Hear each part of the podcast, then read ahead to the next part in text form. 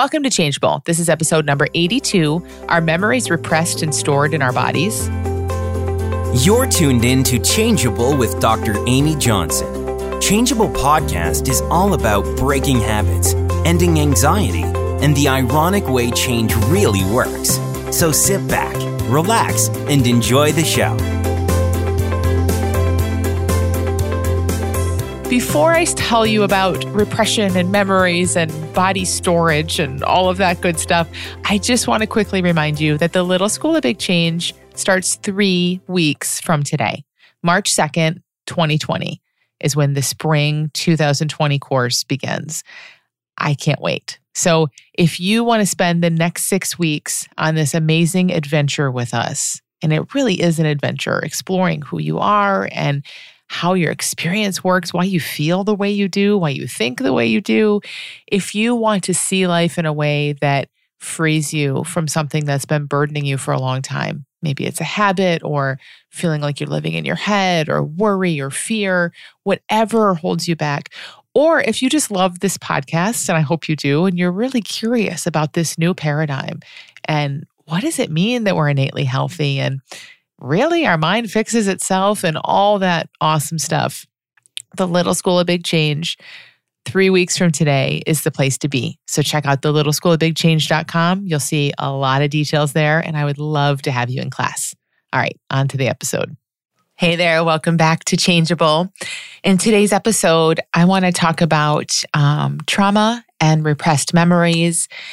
And what's the deal? What's the deal with repressed memories when we're looking at them from the new paradigm? And what's the deal with, are these things stored in our bodies? Because these are questions I get all the time, right? That we can have this repressed stuff, that it's stored in our bodies.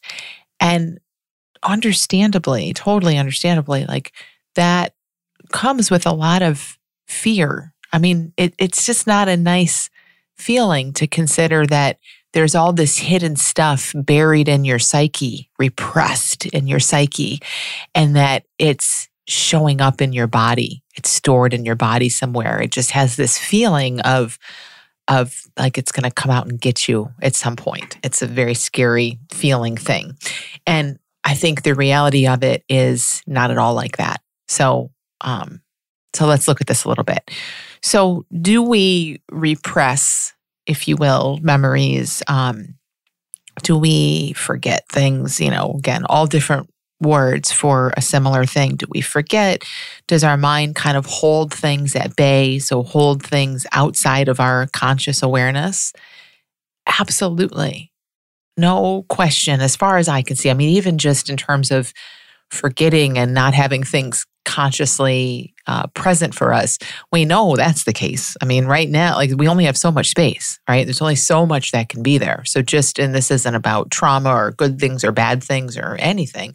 It's just like capacity-wise, you know, there's only so much that can come into consciousness or that's kind of readily available for us in consciousness and conscious awareness in any given moment.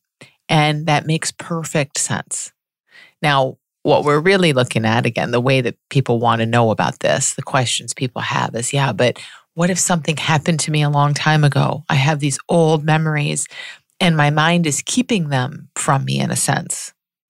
You know, like they're in there and I get little peaks of them perhaps, or they come into conscious awareness at some point.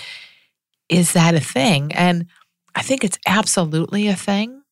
And I think it's completely driven by just wisdom. I mean, it makes so much sense that we only have access to certain things at certain times, again, just for efficiency's sake, but also like there are certain things that I think we just kind of aren't ready for, or we don't, it's not the time for them, or maybe we don't know, we don't see them clearly. We can't handle, not that we can't handle them, but we don't see them in a way that would allow us to just kind of be with them in a way.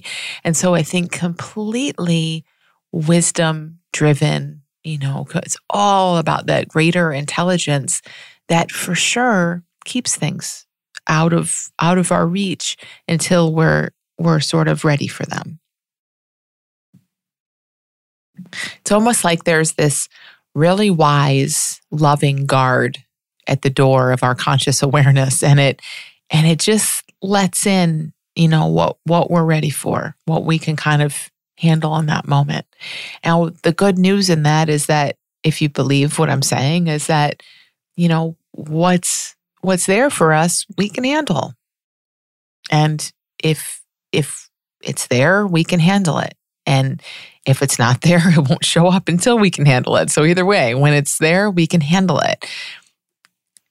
That just makes sense in a lot of ways. You know, it's not a problem. It's not at all a problem that we don't see certain things or remember certain things. I think it's ultimately a solution, like everything. If we understand the bigger picture of it, everything that we call a problem is really a solution in the end of the day. This all reminds me of in the book Creator, Steve Chandler talks about his ex-wife's multiple personality disorder. If you haven't read that book and read the story of it, please get it. It's so good.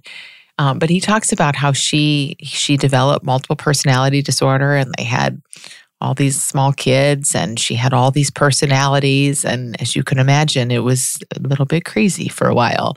And of course, you know, you have 4 small kids, and now your wife has all these personalities, and some of the personalities don't like the kids. Like, you know, I laugh because the way he tells it is so humorous, and he sees the humor in it. But, you know, it can for sure look like a problem. And he talks about how he had some really massive insight around it, and read his version of it, but really massive insight around seeing like, wow, this isn't a problem at all. This really is a solution, just in terms of how the brain does that. It turns out she had suffered some major trauma in the past that I don't know all the details, but maybe she wasn't even really aware of it. They didn't know, you know, that this was coming or anything. But the brain, when the brain, you know, experiences some kind of trauma like that, it does everything it can to only give us what we're ready for, what we can handle. It's always doing everything it's doing to try to help us. Bill Pettit talks about this all the time, even when it comes to bipolar and like manic and depressive swings. It's like, it's not this perfect, clean, neat, nice, quiet solution all the time. But even swinging from depression to mania, there's such wisdom in that if you look at it in that way. You know, if you see what the brain is trying to help us do. Of course, again, it's not the kind of solution or the kind of wisdom that we would order up if we could design it, but it is driven by that. That's what's behind it. And I think it's so important to see, because again, when we're talking about repressed memories, the thing that makes it a problem for any of us is that we think it's a problem. We are afraid of it. We're afraid. We think at some point the floodgates are going to open. All these things are going to come to light. I'm going to feel some stuff that I can't handle. This is what's behind all of it. It's all going to come to light. I'm going to feel some feeling, some energy that I can't handle, and it's going to kill me. Some variation of that is always, and that is the problem. The fact that there's stuff that isn't even real anymore, that happened in the past, that we aren't consciously aware of, there's no problem in that. There's no problem at all in that. The only thing that feels like a problem is all of the fear of what it all means and what it will do to us and how we can't handle a feeling. So I love like being able to look at the greater wisdom in this. Again, it's so hard to see sometimes, and I totally get that. If my husband suddenly had multiple personality disorder, I guarantee I'm not going to just instantly see the wisdom in that and say, oh, what a nice solution. It's going to look like a problem, right? But the more that we can just take a step back from our place right in the middle of it and see the bigger wisdom, the bigger intelligence behind all of this, it's a lot less scary, far less scary to see that there is this wise, loving guard kind of at the door of our conscious awareness that's just giving us what we can handle. That means if you're getting it, you can handle it. So often, when people leave habits behind and when they leave addiction behind, stuff like this comes up. Old stuff they hadn't thought about in years, stuff they were, that they weren't even aware of, old memories, all of that. Now, again, that can look to someone like a very scary thing in the thick of it. But that makes so much sense. Do you see why that happens? So it's the fear piece. It's not that they had some memories in there that they weren't aware of.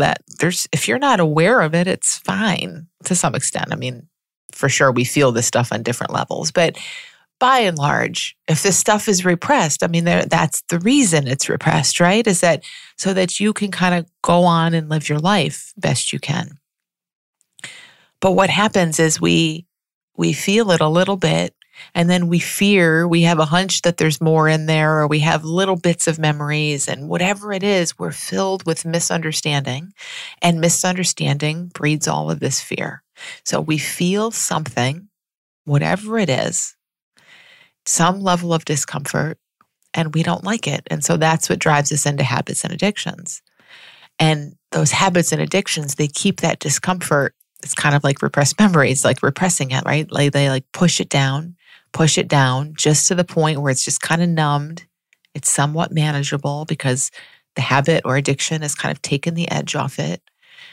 And so when then, of course, the habit or addiction becomes a bigger problem than anything else ever was, and we need to get rid of that. So when people find freedom from their habits and addictions, whatever was there starts to bubble up. Now again, when I see this, I understand. Like it can be very scary, right? For the person in there saying, hey, I've been numbing this for 5 or 10 or 50 years. What is this feeling? I don't know what this feeling is. But from where I sit, it's a beautiful, beautiful thing. It's life showing them, you're ready for this. You can handle it. You're not doing that numbing thing. You're not running anymore. You're not pushing things away anymore. So let's give you what needs to come up and move through. And that's exactly what it does. Especially, it does it anyway, but especially, it doesn't have to be so painful and hard when we can see, oh, this is coming up, so it can just come up and move through me. It's not going to get lodged anywhere. It's not going to just sit on your shoulder and taunt you for the rest of your life. Stuff moves. Stuff meaning thought, feeling, right? It's just energy. It moves through us. So when someone finds freedom from some habit they had been doing forever, and then they start to get some kind of old memories or a bunch of emotion coming up, I think it's beautiful. That's awesome. It's a huge green light. It's a huge nod that you really have moved past something and you are ready for this. It's just energy. And coupled with an understanding of what all of our experience is, that it's all safe, that it's all okay when we see it for what it is. None of it is us. None of it is us. Then they get to feel that. Then it's like, not only are they finally free of their habit or addiction, but they're free of that little niggling discomfort that for so long, it was never dangerous, but for so long, they were so afraid of it. They thought it was dangerous. They thought it meant something about them that they had to numb it away. So it's like this whole new level of freedom opens up. It's an awesome thing when that happens. So what are memories anyway? A memory is a thought, and it's a current, present moment thought. It really has nothing to do with the past, except that the content of it, the story that thought is talking about, is maybe something that happened in your past. Other than that, it's not about the past at all. A memory is a present moment thought. It's an experience, it's a blip of energy that you experience right now in the moment, which is the only time we really can experience anything, right now in this moment. And it just so happens that the story or the content is giving you an old picture of something that happened a long time ago, or telling an old story, or bringing to life an old feeling that is old, that happened a long time ago. Now, like with any thought, we tend to feel like, oh, this one's old. I've felt this or thought it a million times. Therefore, it must be important. Therefore, it must mean something. Therefore, it must live within me. It is part of me. Something like that, right? Well, maybe not. What if it's just what's showing up right now today? Even if it's shown up weekly or daily or monthly for years, we can look at that and tell a story about that, but we want to see that that's just us telling a story about it. Beneath that story, we're just feeling energy right now in this moment. And that's always the case. Always the case. We're just having a picture in our minds or thinking some words up or feeling some stuff. It's always happening. Always the case. If we don't jump into what it all means and are just that way that our mind wants to connect dots and tell a bigger story, even about the stories that are showing up, and then we're just here with it. It's a totally different experience. So can memories be stored in your body? Now, I'm not the authority on this. Let me just say that up front, but I think it's kind of a yes and a no. So are they stored in your body the way that, last season's boots are stored in the back of your closet? No. They're not stored like, they're sitting there like there's a memory that is a thing that's all packaged up that's sitting there somewhere in your body waiting to strike. There's no storage as far as I can see in that sort of way exactly. But again, if memory is just thought, thought is just energy, and thought shows up, as we know, like the thing we tend to think of when we think of thought is something that's more, not really in the new paradigm, but by and large, like outside world, most of the world, we think of something that's cognitive or verbal that has words attached. New paradigm, we know it's a lot bigger and broader than that, but thought is all of that cognitive stuff. It's all experience. It's feeling, it's emotion, it's physical. So it has all, it's one energy, one thing that has all of those angles, all of those facets. And so if you're having a memory or a thought, you feel it physically. And when there's a bunch of thought there, and especially when it looks scary to us, or like we feel like we can't handle it, or we don't want to remember it on some level. Or again, like the wise guard is just holding it at bay. We kind of don't see things in a clear way to be able to handle it for what it is in that moment. We feel that. It's there. It's like it's thought, and we feel it in our bodies.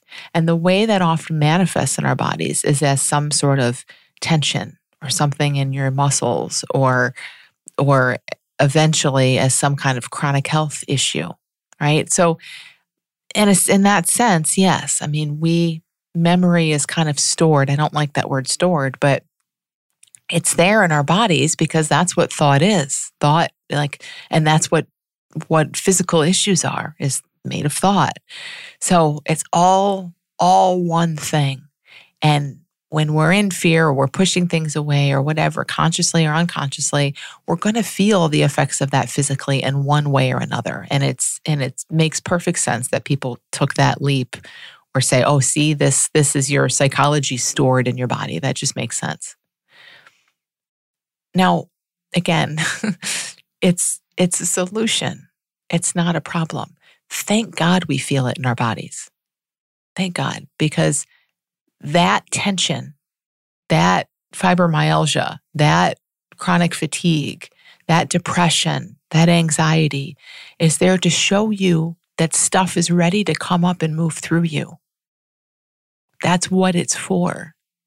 Thank God it's stored in that way. That's what it's for. We feel it and we see, oh, there's stuff here that I can kind of relax into, that I can loosen into. We're tight. We're pushing it away. We're afraid. We think we can't handle it, whatever it may be.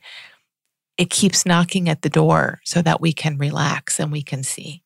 Now, again, I completely understand how that can feel like a really scary thing because we think if I relax, oh my gosh, then it's really going to get me.